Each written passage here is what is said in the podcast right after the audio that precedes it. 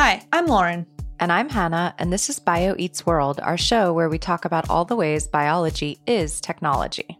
We've talked a lot about brains on this show, from the new technology of brain organoids, to how our brains process pain, to what happens when there's a disconnect between the brain and the body, like with a spinal cord injury. In this episode, we talk with Jeff Hawkins, an entrepreneur and scientist known for inventing some of the earliest handheld computers, the Palm and the Trio, who then turned his career to neuroscience and founded the Redwood Center for Theoretical Neuroscience in two thousand two and Numenta in two thousand five, about his new theory on how the brain creates intelligence. So what does intelligence mean here? We aren't talking about I Q or how smart you are. This episode is about understanding how the cells in our brain work to process and interpret information and sensory input, like sight, smell, touch, or language or math, to create a perception of and to navigate through the world around us. A sixteen Z general partner Vijay Pandey and I talked to Jeff about the basic principles in this new idea of the brain's learning methodology for creating not just human intelligence, but animal intelligence, artificial intelligence, even alien intelligence, which he lays out in his newly released book, A Thousand Brains: A New Theory of Intelligence. We discuss how the neocortex builds models of the world around us and how we use those models, and what it could mean for how we design the next generation of truly intelligent machines.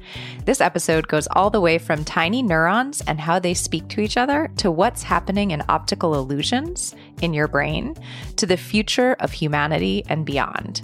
We start with Jeff describing where the research about the brain behind this theory began. We study the part of the brain called the neocortex, which is about seventy percent of the volume of a human brain. It's the big wrinkly thing that you see when you see a picture of a brain. The cartoon part, basically. Yeah. And uh, it's about the size of a dinner napkin. It's like two and a half millimeters thick, and it's a big sheet of cells. Anything that we think about that the human intellect is doing, it's pretty much the neocortex.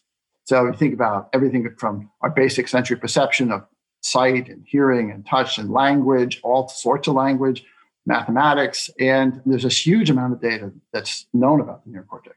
The anatomy, the physiology, the different cell types, how they're connected, all these, in the chemistry, the gene expressions and so on. But no one really understands how the whole thing works. And so that's been our focus. It's like, what's going on here? And we've been working under a premise that was first proposed many years ago by a scientist named Vernon Mountcastle.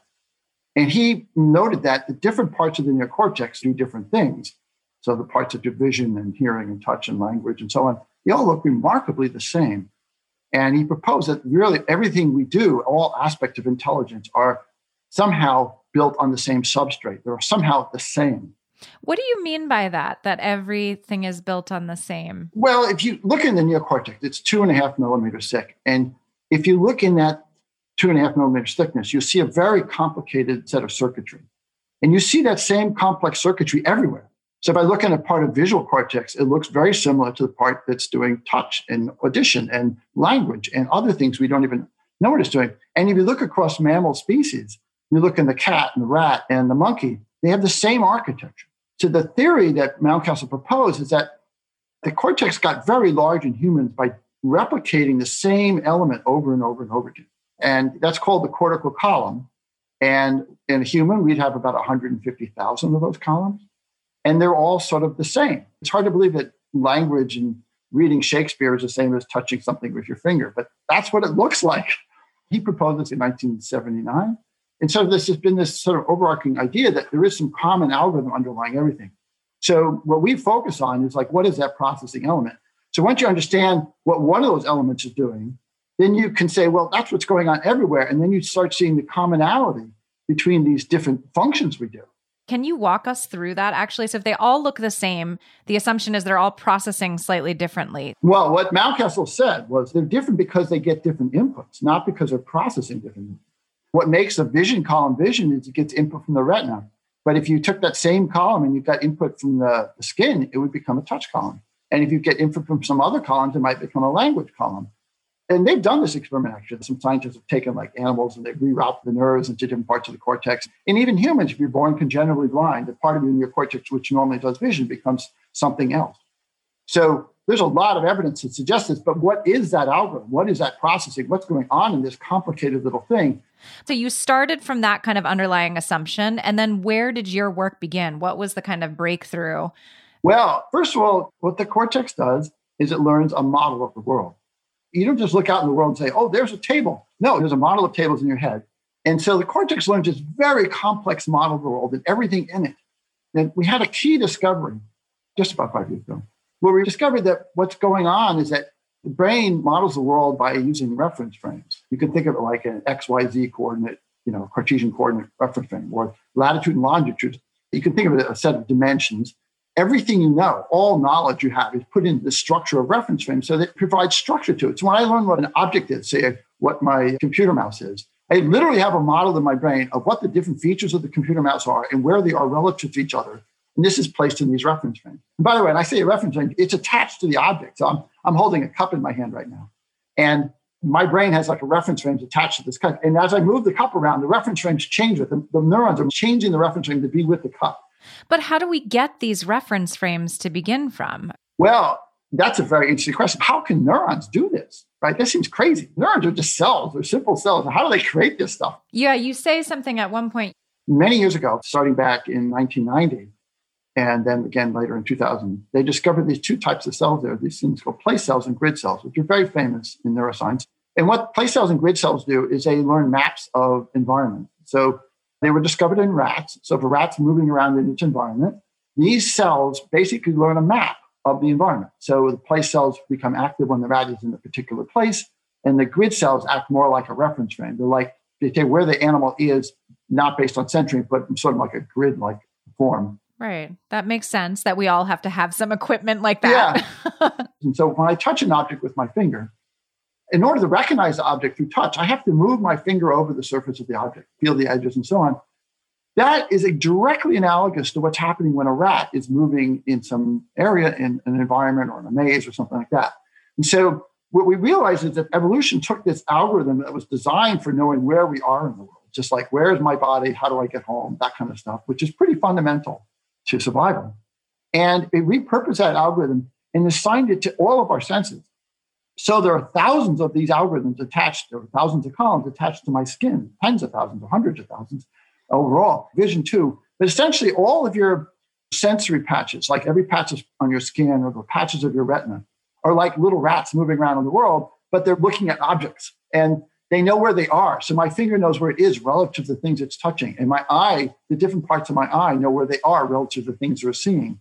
So they're all doing the same thing, but in... They're all basically moving around the world, sensing different things in the world, but knowing where those things are relative to it. Like, where's my eye relative to the coffee cup? Or where's my finger relative to the cup?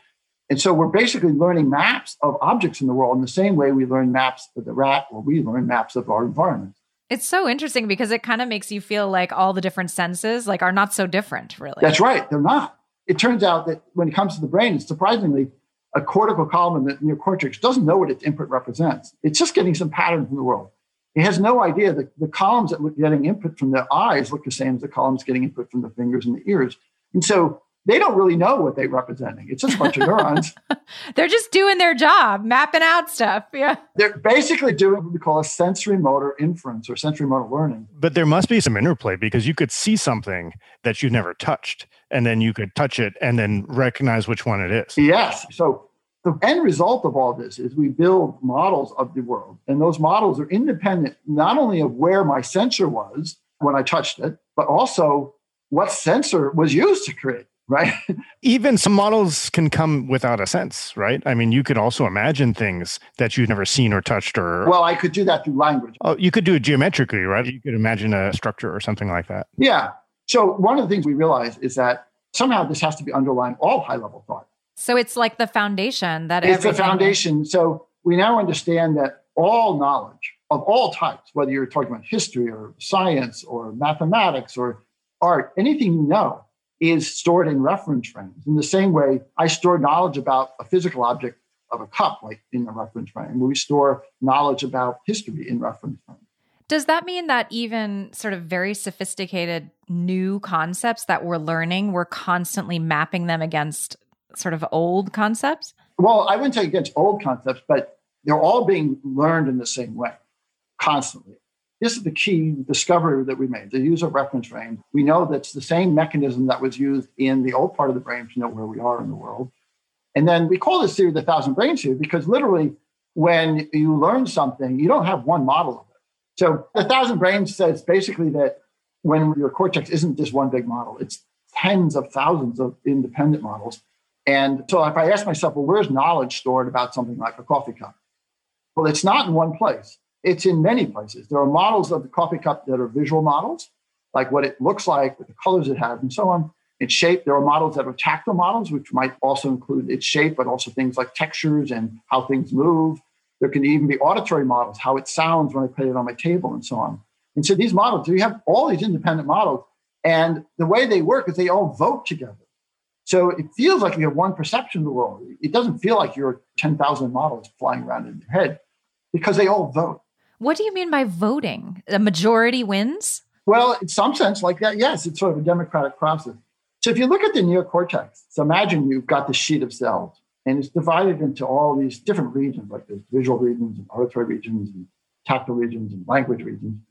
And then there's some connections which look like information flows in a hierarchy. It goes from A to B to C.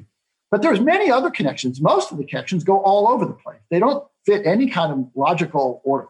It just go all over. And people didn't understand what those are. Like, what are these connections doing? You know, what can the primary visual cortex tell the primary auditory cortex? And what these connections are doing, they're voting. It's as if every little column is saying, I'm not sure what I'm seeing, or I'm not sure what I'm feeling. I'm not sure what I'm hearing. I have multiple possibilities. I'm going to let everyone know what possibilities I'm thinking about. And everyone does this simultaneously. And they all reach a consensus. Like, the only thing that's consistent with what we're all viewing right now is the following thing. It's a coffee cup, or it's a stapler, or it's a flower. So it's a kind of common denominator. Everybody says, okay, this is what we all agree on. Yeah, it's a common denominator. It sounds like you're dumbing it down. It's actually a very powerful mechanism to say, we're voting to figure out what's really going on in the world here, and we reach a consensus.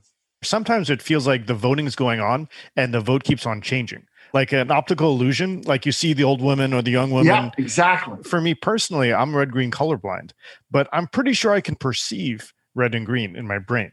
I know fire trucks are red, they look like red, grass looks like green. But if you give me an Excel graph where Excel's default choices are perfectly the red and green I can't see, actually, I will see the colors flip back and forth, much like you've seen an optical illusion go back and forth. And so I realized there must be some higher order model that is telling my visual cortex that fire trucks are red. And the voting is changing. The vote changes. That's right. Let's take it to an example that maybe even more people know, the vase and the faces. Yes, um, yes. Faces, right? You can see a vase, or it can look like two faces facing each other. Essentially, the columns are all looking at these different parts of this image. And basically, the data is consistent with two different interpretations. But they can't hold two interpretations at once. It's a consensus. You know, something wins. So it's going to pick one or the other. When you're seeing faces, those neurons are all, those connections, those voting neurons are all saying you're seeing two faces. And you can't perceive the vase. It doesn't exist. But they get a little tired. And after a while, they say, you know what? We've been doing that for a while. Is there another interpretation? Oh, yes, there's a vase. And so they all flip at once. And so all the columns are now going to be saying, oh, I think it was a face. Now they're saying, well, that was consistent with my input. But now it's also consistent with the vase. And so you go back and forth. You're not able to hold these two hypotheses at once. The system wants to settle. And so it will settle, whether it's the old woman and the young woman, or it's the vase and the faces. I mean, it's incredible when you think, especially when you think about there's so much input, so much different input, but only one output is really, that's a really interesting way to think about it. And one of the other mysteries of the brain is like, your eyes are constantly moving, like three times a second. And when they do, the entire input to the brain changes. But most of the time, you're completely unaware that your eyes are that anything's changing. The world seems stable to you. Why is that? How is it possible that your eyes are changing, the input's completely changing, and for most of the time, you're completely unaware that it's happening? And this is a well-known problem. The answer goes back to this voting, right? Because the eyes are changing what they're looking at. All those columns are changing. So if I could look at the activity in the brain, I would see the locations and the features are constantly changing, the things that are going on, but there's the voting layer is constant. The voting layer is stable. It says, yeah, you're moving, all these things are changing. Now, we only perceive the vote. We cannot consciously perceive what's going on underneath it. So the voting neurons are what allows the information to be put to other parts of the brain. So if I want to say what it is, I'm going to use the voting neurons. So it's a giant filter. Yeah, you can think of it as a filter. I can tell you what I'm seeing because those long-range projections, the ones that are doing the voting, are passing information around in the brain. So that's the only information that's passed. The details underlying it are not passed, and so they're captured, they're stuck in different parts of the neocortex. You're not able to perceive them because they have no way of getting anywhere else. It really begs interesting questions, obviously, for what to do on the A I and machine learning side. I mean, like you said that the classic picture of deep learning is a bit of an oversimplification, as beautiful as oversimplification it is. You know, you could go further. You could go into multitask learning and all these other tricks. I'm curious sort of what would be your prescription, given what we see about the brain, for what we should be sort of what direction we should be going in A I? I'm a bit of an outlier here in the sense that I've felt through my entire life that we're only going to build truly intelligent machines when we understand what intelligence is. And then when you look at today's A I technologies, or even in the past, different A I technologies, they're nothing at all like a brain. Nothing. It looks completely different. And so one could argue, well, it doesn't matter. Maybe it doesn't matter how brains work, but I never felt that way. And I'm very confident that you do need to know how brains work. So now what are the features of a system has to have to be intelligent? And then how would we implement those features in the future? Today's A I or machine learning is very useful. It does many wonderful things, but it's not intelligent. But it almost seems like you're training your dog, right? You know, you have a training set, you have rewards. Although I'd argue my dog is intelligent. so, I was actually I curious to see where you'd put that. It sounds like you're really going towards generalized A I concepts, right? Well, yeah. Today's A I is really like, it's not really what it's going to be in the future. You know, in the beginning of computers, when people first started building computers in the nineteen thirties and nineteen forties, there were all kinds of screwy things. And it took a while from settling in on all computers are the same now and their general purpose. So we're in this early stage of A I right now, where in the latter part of the century, we're going to be building hugely intelligent machines. I'm pretty certain of this. And they're going to be all on a similar design, just like computers are all on a similar design today. So I was describing what these future A I machines are going to look like. There's a set of attributes. This list of attributes comes from essentially the shift of your thousand brains theory. It basically says, what makes a brain intelligent? Right? And if I know what makes a brain intelligent, then why wouldn't I need those things in an A I system? Right. Mm-hmm. And with the interesting idea that once you have the fundamental algorithm, you can hook in lots of different types of stimuli and it will learn from that. Yes. Right. And many more types of stimuli than a human being could have. Yeah, exactly. I mean, if you look at nature, all mammals have a neocortex and we have all different types of sensors. I mean, the three primary sensors are human vision, touch, and hearing. We have others, but other animals have, you know, echolocation that goes through the neocortex.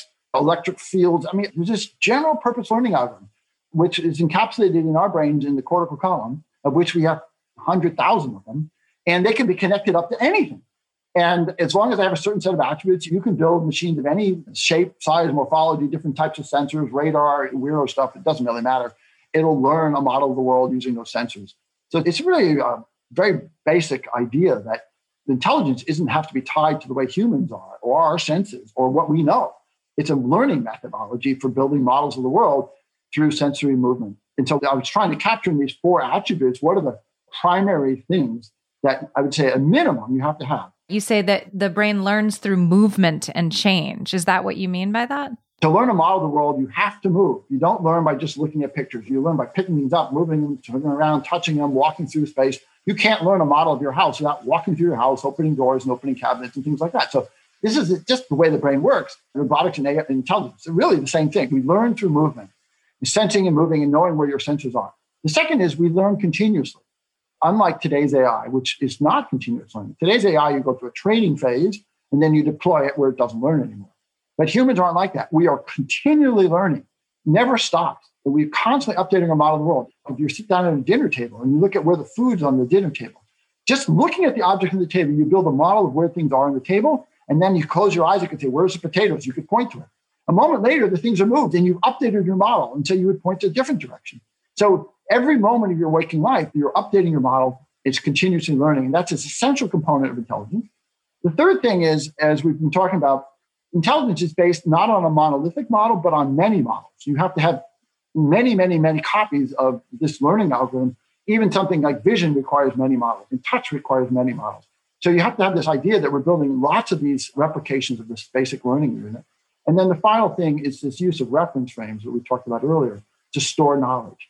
So information is not stored in just a list. It's not stored in just some weights. And, and by the way, is a reference frame like a linear algebra basis or is it like a graph? Uh, more like a graph, I would say. Uh, it's definitely more like a graph. Yeah, that would make sense. It's easiest to think of it as like dimensions in space.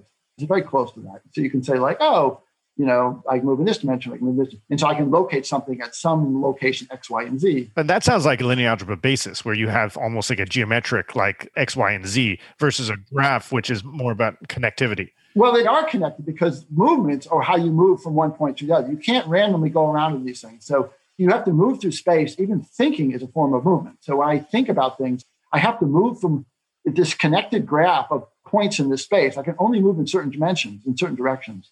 So it's an overcomplete basis set for those who know what that is. It's like you'll literally have these things called mini columns in the neocortex. You might have several hundred mini columns in one of these columns, and the mini columns represent dimensions of movement. And so this is overcomplete basis that defines the space of places you can move to. It's really interesting that you really talk about in terms of movement, because you probably may have read this. Oliver Sacks often felt like for him to think, he needed to do physical movement. I think for him, it was swimming. For me, it's running. I wasn't aware of that. I wish I knew that. All thinking is a form of movement. And so sometimes it's physical, but sometimes it isn't. But you're doing the same thing. You're essentially saying, I'm going to take some action, which moves you to a new direction, a new point in a reference frame, and you recall the data that's stored there. So it's like if I walk through my house, as I move, as I enter new locations, I then recall, what should I see here? I don't imagine all at once. It's when I get to that location, I recall what should be that location. That is true when I move my finger over a coffee cup. It's also true, like mathematics and language and politics, where I can show that when you're solving problems in mathematics or you're solving problems in politics, what you're literally doing is moving through a space of reference frame of politics or reference frame of mathematics. It's so interesting because it sort of makes me think about memory too, right? And the old memory trick, you know, for how it like you go to that specific memory in your library, right? Yes, yes. You're using a reference frame. It's like you're saying, okay, I'm going to put these, I'm going to come up with this memory trick, remember a series of things. I'm going to put them in different places in my house. And then to recall them, I literally walk through the house mentally. And that tells you that you're using the reference frame for the house to store these objects that you want to remember. Memory is completely tied up in these reference frames. You can't separate it. And those are sort of high-level specs for what it should do. I was actually very curious to understand architecturally what they would look like. So then what does the computer look like, right? I mean, what is... One of the things which we haven't talked about is that everything in the brain is sparse. By sparse, I mean, like, if you look at the cells that are active at any point in time, it's very small, maybe like two percent. And if you look at the number of connections between two neurons, it's not a fully connected network. It's a very sparsely connected network. So maybe there's only a one percent chance that two neurons that are near each other connect to each other. So there's these sparse connections and these sparse activities. And these are really important. So when we build machines in the future, we're going to rely on sparsity. So what we've been doing recently is we've been taking some of the principles from our theories and we're applying them to existing deep learning networks or recurrent neural networks or transformers. And we are sparsifying these networks. So they work on sparse principles. Now, here's the trick. If you wanted to design a piece of silicon for this, you wouldn't design it the way we do computers today. In fact, even today's A I works mostly on these things called graphic processors, the G P Us. But they're not good at sparsity. But it turns out there's another existing technology that is good at sparsity, field programmable gate array. And so we've been working with F P G As, and they're not good at dense networks, but they're good at sparse networks. And so we're showing these incredibly fast speed ups running existing networks on F P G As using sparse networks. They become much more reliable.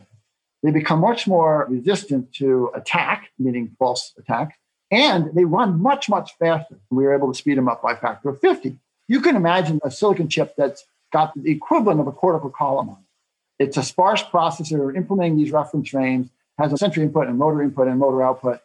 And that becomes your basic unit of computation in an intelligent system. And you can take ten of those, one hundred of those, one thousand of those, a million of those, and put them together and make small or large intelligent systems. Just like our neocortex, which contains about one hundred fifty thousand cortical columns, is pretty much the same architecture as a mouse or a rat's neocortex, which is just smaller. It just has fewer columns. And so it's a really interesting way of scaling. You just basically put more of these things together.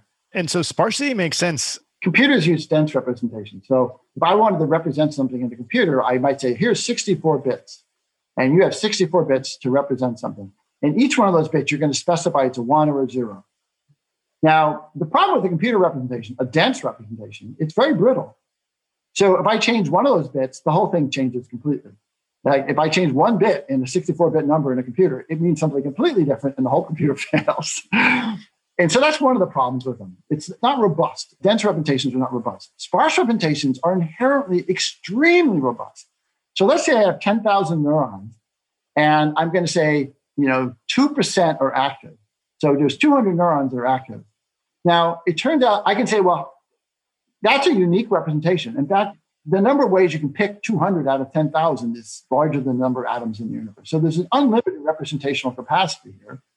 But if I knock out, you know, ten percent or twenty percent, or I change twenty percent of the neurons, I say, okay, forty of them are going to be different. It's still going to be not close to any other pattern. That is, I can still be certain the original pattern was the one I wanted. So I can say I can have this huge robustness because I can change things, I can add noise, I can try to fool the system, I can have neurons that are dying. It doesn't matter. The system keeps working. It's not going to say this number is something. It's not like in a computer, you change one bit and it's different. Here you can change forty bits. It doesn't matter. It's not going to be confused at all. That's one benefit of sparsity. Another is you can represent multiple things at the same time. So imagine I said, okay, here's ten things I want you to represent. Each one is going to be represented by two hundred neurons that are active out of ten thousand.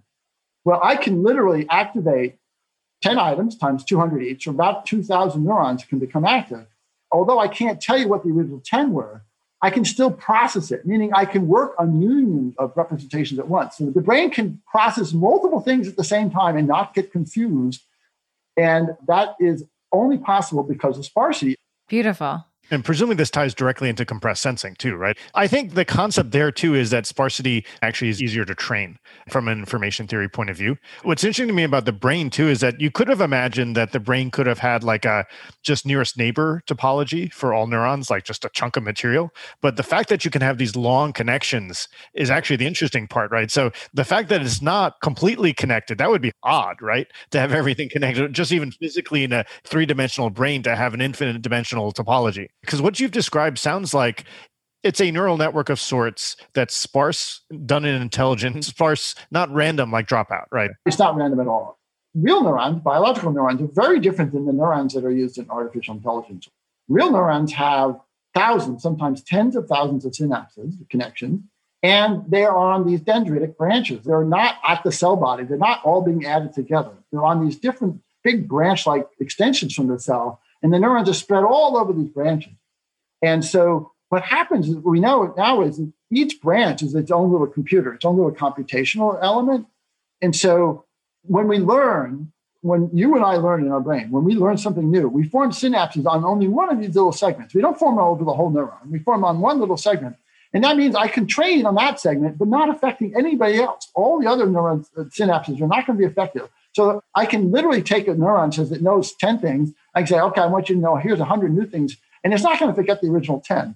And given that complexity, I mean, maybe I'm jumping too far ahead, but like, when will we build these machines out of biological neurons instead? You know, we're, we're talking about a technological revolution that's going to occur over the course of the next several decades.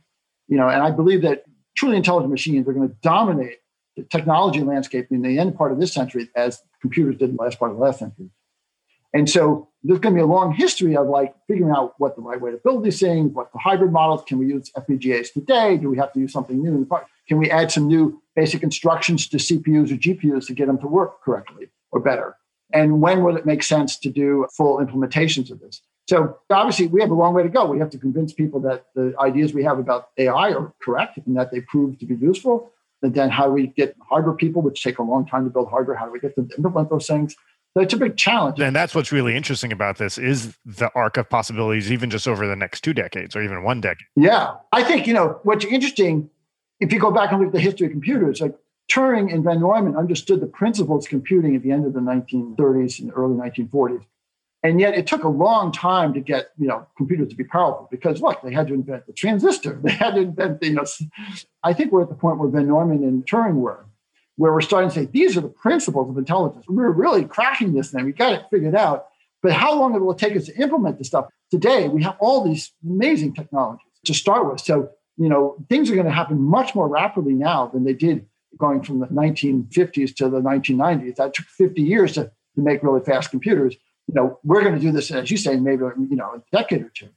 So I'm curious also to poke, though, at your central thesis, which is that, you know, like people first to build aircraft looked to birds and like, you know, Da Vinci or even people much more recently. But planes can go supersonic speeds, birds can't. And planes don't fly the way birds do. In what sense do you think this should be, like human intelligence should be the means or the inspiration? Yeah, so a lot of people are familiar with that analogy, and I think it's flatly wrong. The Wright brothers studied birds.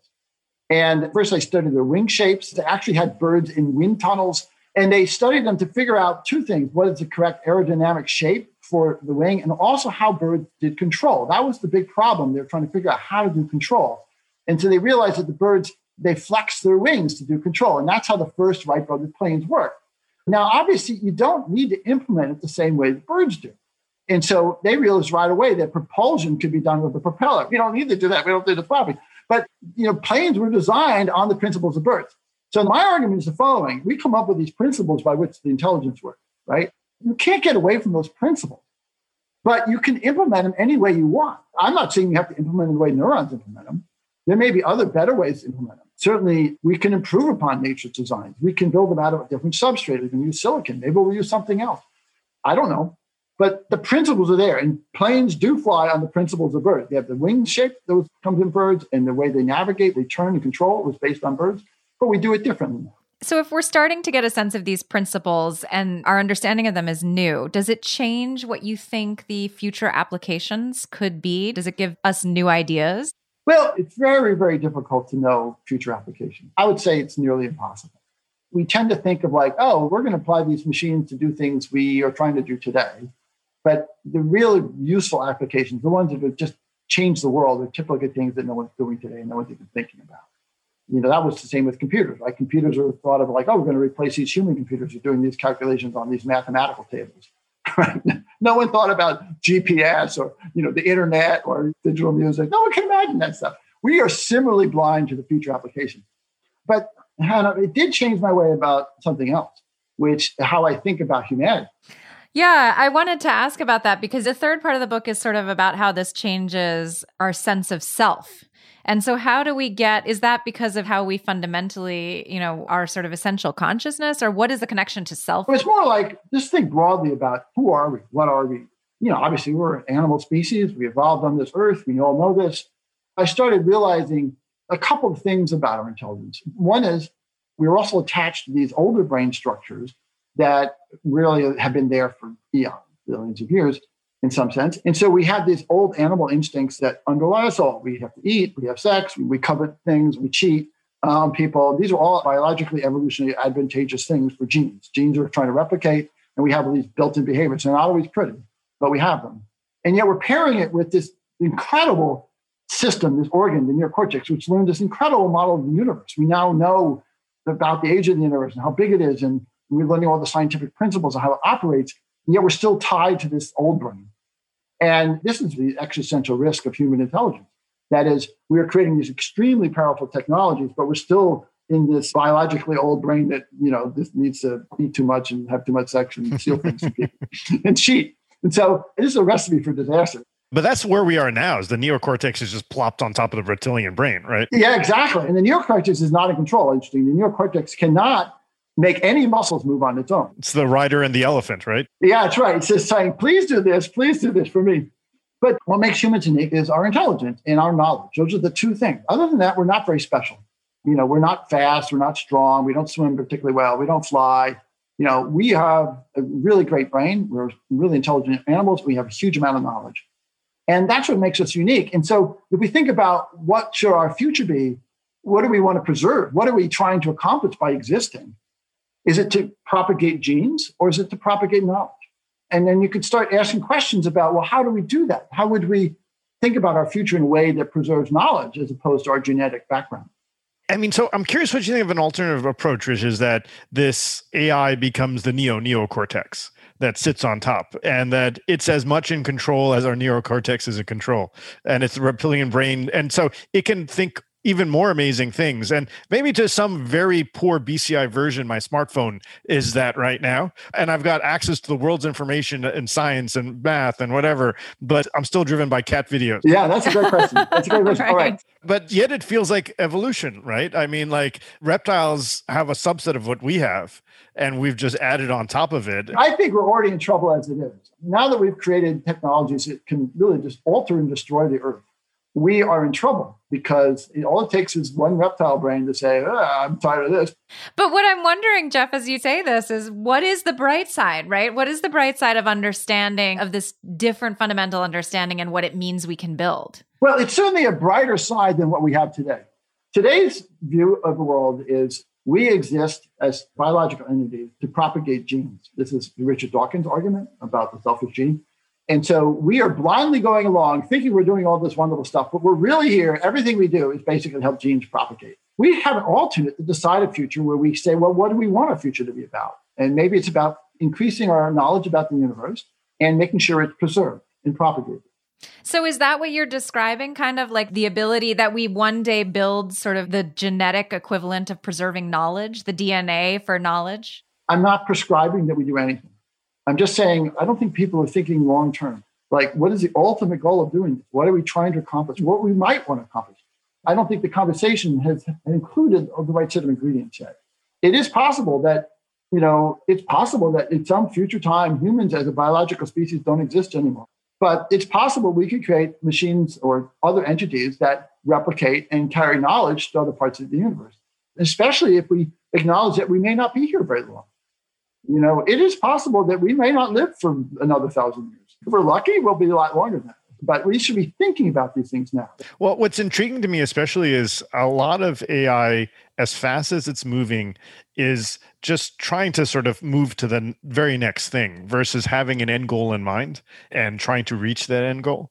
I think it almost feels like a sphere that's expanding rather than trying to go towards a specific end point. Yeah, well, it's like who does next on the best benchmark. Well, I think what the field of A I has lacked in understanding what intelligence is. There is no understanding what intelligence is in the field of A I. And what I'm trying to do is be very precise about what that is. What do we learn? How brains do this? What makes the brain intelligent? What does it mean to know something in detail? How do the actual neurons do this? We have a very good understanding of this now. And then they say, okay, well, that's intelligence, and we want to build intelligent machines. It's not about just, you know, incrementing the next benchmark in A I, machine learning techniques. It's like, okay, what is the infrastructure we have to build? What's the whole framework we have to build to build an intelligent machine? The principles of intelligence are going to be there. Those aren't going to change. Do you think if there was an alien life that came, their intelligence would still fit those rules? Yeah, totally. Because now I realize it really couldn't be any other way. Intelligence is literally the ability to learn a model of the world. That's what it is. So you think it's a universal or beyond universal model? It's not an ability to solve a problem or do a task. It's an ability to understand the world. And that means you have a model of the world. And that's what all intelligent animals have to have. They have to have, even the rat has a model of its world. So it knows how to get to the food and how to get back home and where to avoid the, the electric shocks in the cave and things like yeah. that. Well, you're constantly making predictions, right? Yeah, and you're making them from the model. The model tells you this. And alien intelligence, if some other species was out somewhere in the universe and came to visit us, they would have a model of the world in their head. They would know what the laws of physics are. They would know what the universe is like. They would know all the same things we know. And they may not know about our planet, but they certainly know about planets and solar systems. And, and so they have to recreate that structure in their whatever the head equivalent is. To be intelligent, you have to have a recreation of that knowledge in your head, a model of the world in your body or in your instantiation of some sort. I mean, they might be ephemeral. They may not have any obviously physical manifestations, but they'll have a model of the world. And those principles are going to apply. Maybe they're going to be made out of silicon or germanium. And if carbon, maybe more like carbon-based transistors, you know, yeah. something. Who knows? I don't know.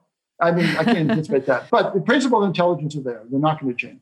It's so cool to think about, you know, from the small to the large here, from the tiniest thing of sort of how we pick up and look at a water glass around us to all the way of, you know, how will we preserve the legacy of our entire species? Try to figure that into a thirty-minute podcast.